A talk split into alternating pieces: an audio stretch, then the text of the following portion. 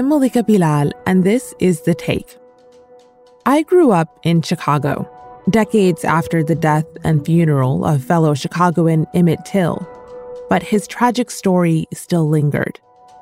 The 14 year old's lynching in 1955 spurred the civil rights movement and inspired action from activists like Rosa Parks and Martin Luther King Jr. A lot has changed in the realm of racial justice over the 66 years since. But as far as Emmett Till's case goes, still, no one has been convicted. And in December 2021, the US government closed the case entirely assuring that at the federal level, at least, there will be no justice.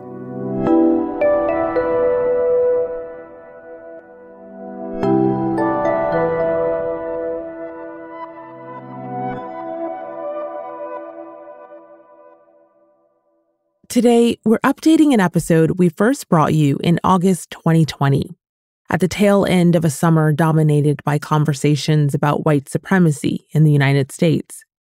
My colleague Priyanka Tilve was the co producer of that episode. Hey, Malika. Hi, Priyanka. So, remind us where the idea for this episode came from. Well, so that summer, summer 2020, we all remember was rocked by these waves of Black Lives Matter protests. They kicked off originally because of George Floyd's killing. George Floyd died in police custody after an officer pressed his knee into Floyd's neck for at least seven minutes. But then they swelled into these protests about police brutality against black Americans more generally and systemic racism on a wide scale. Protests like this one have sprung up across continents, in rich cities and in poor ones, but with one message that racism is the other pandemic the world needs to address.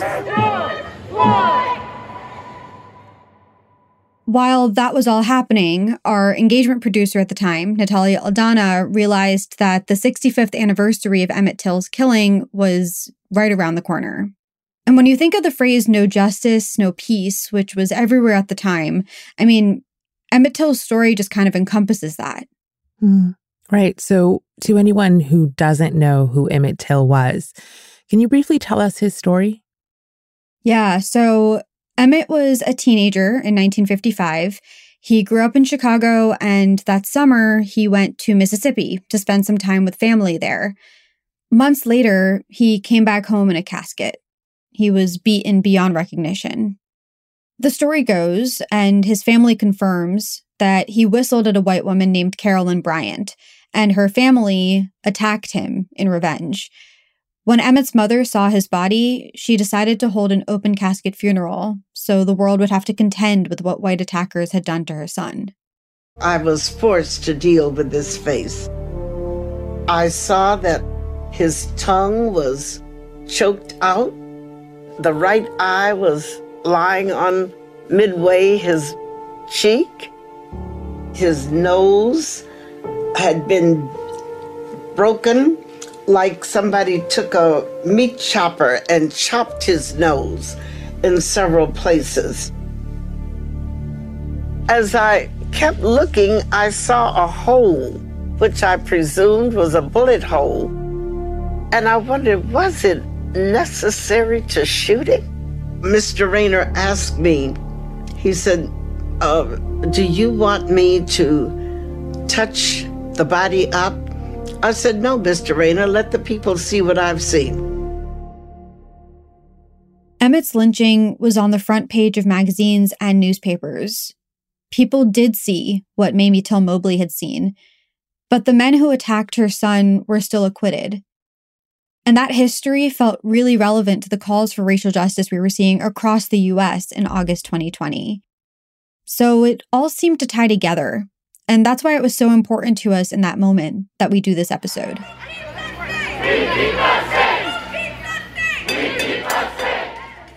In fact, during those protests in August 2020, Emmett Till's name kept coming up as the first in a long list of Black boys and girls for whom protesters are seeking justice.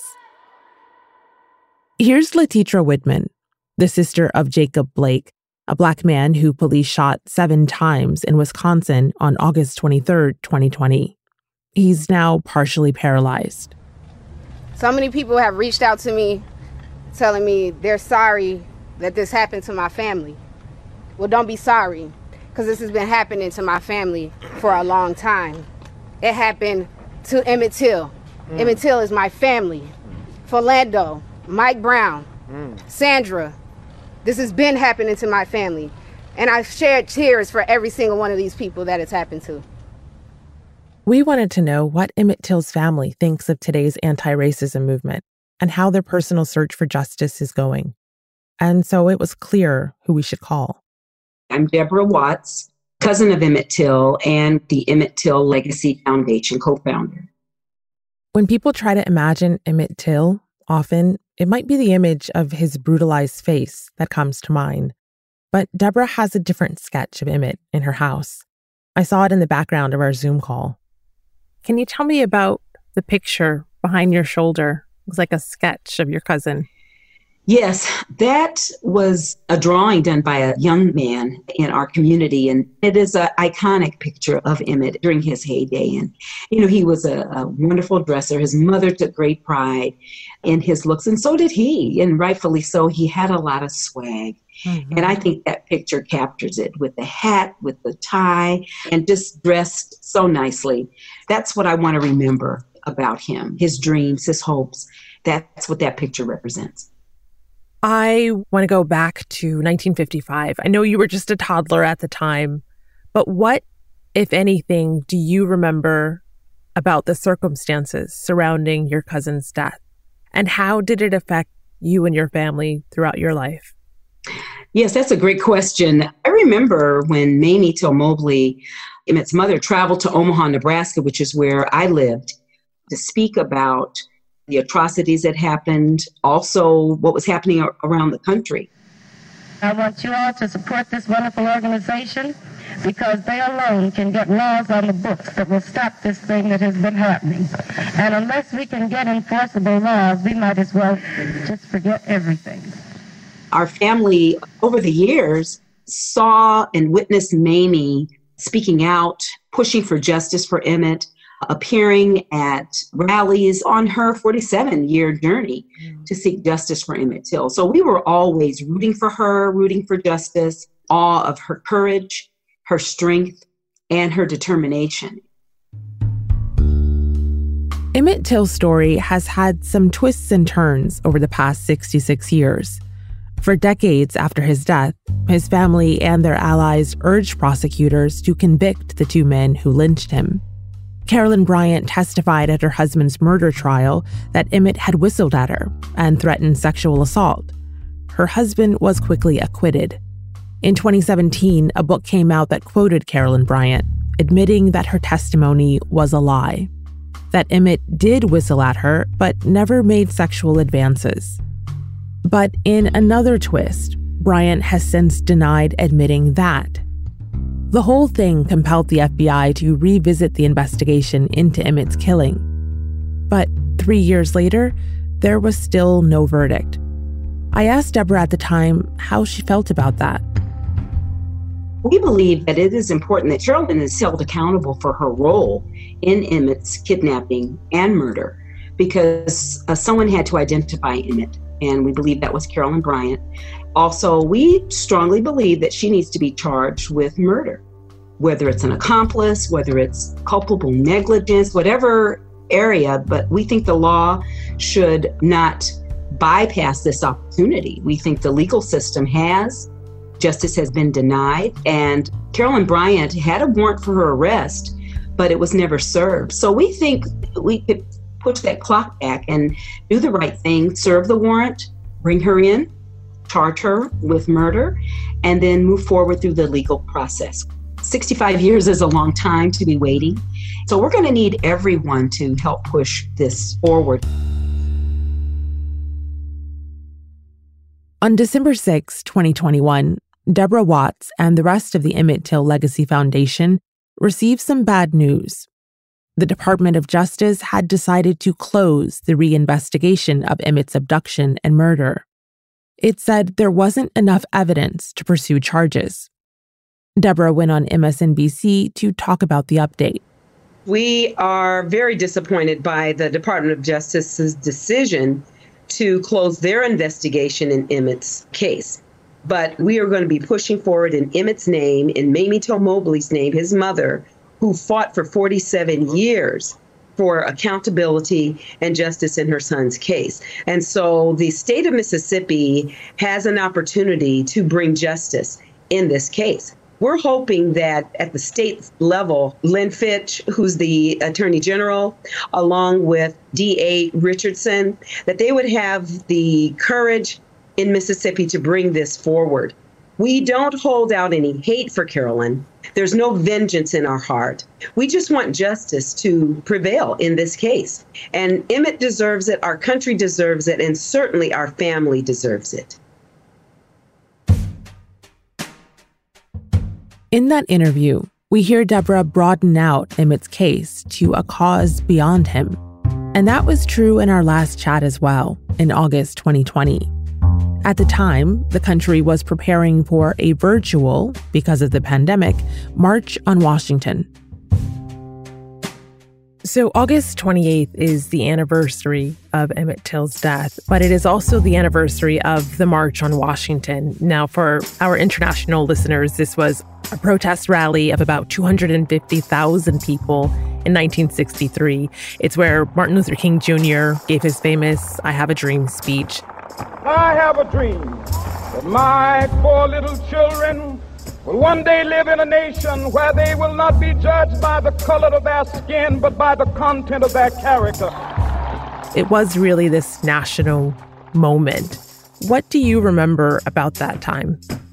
Well, the March on Washington, of course, from a historical perspective, that date the organizers, from my understanding, chose that date because of Emmett's uh, murder and because of the galvanizing of people across the country and in the world to stand up against the kind of racist actions that were taking place, laws that were blocking African Americans from participating in our democracy.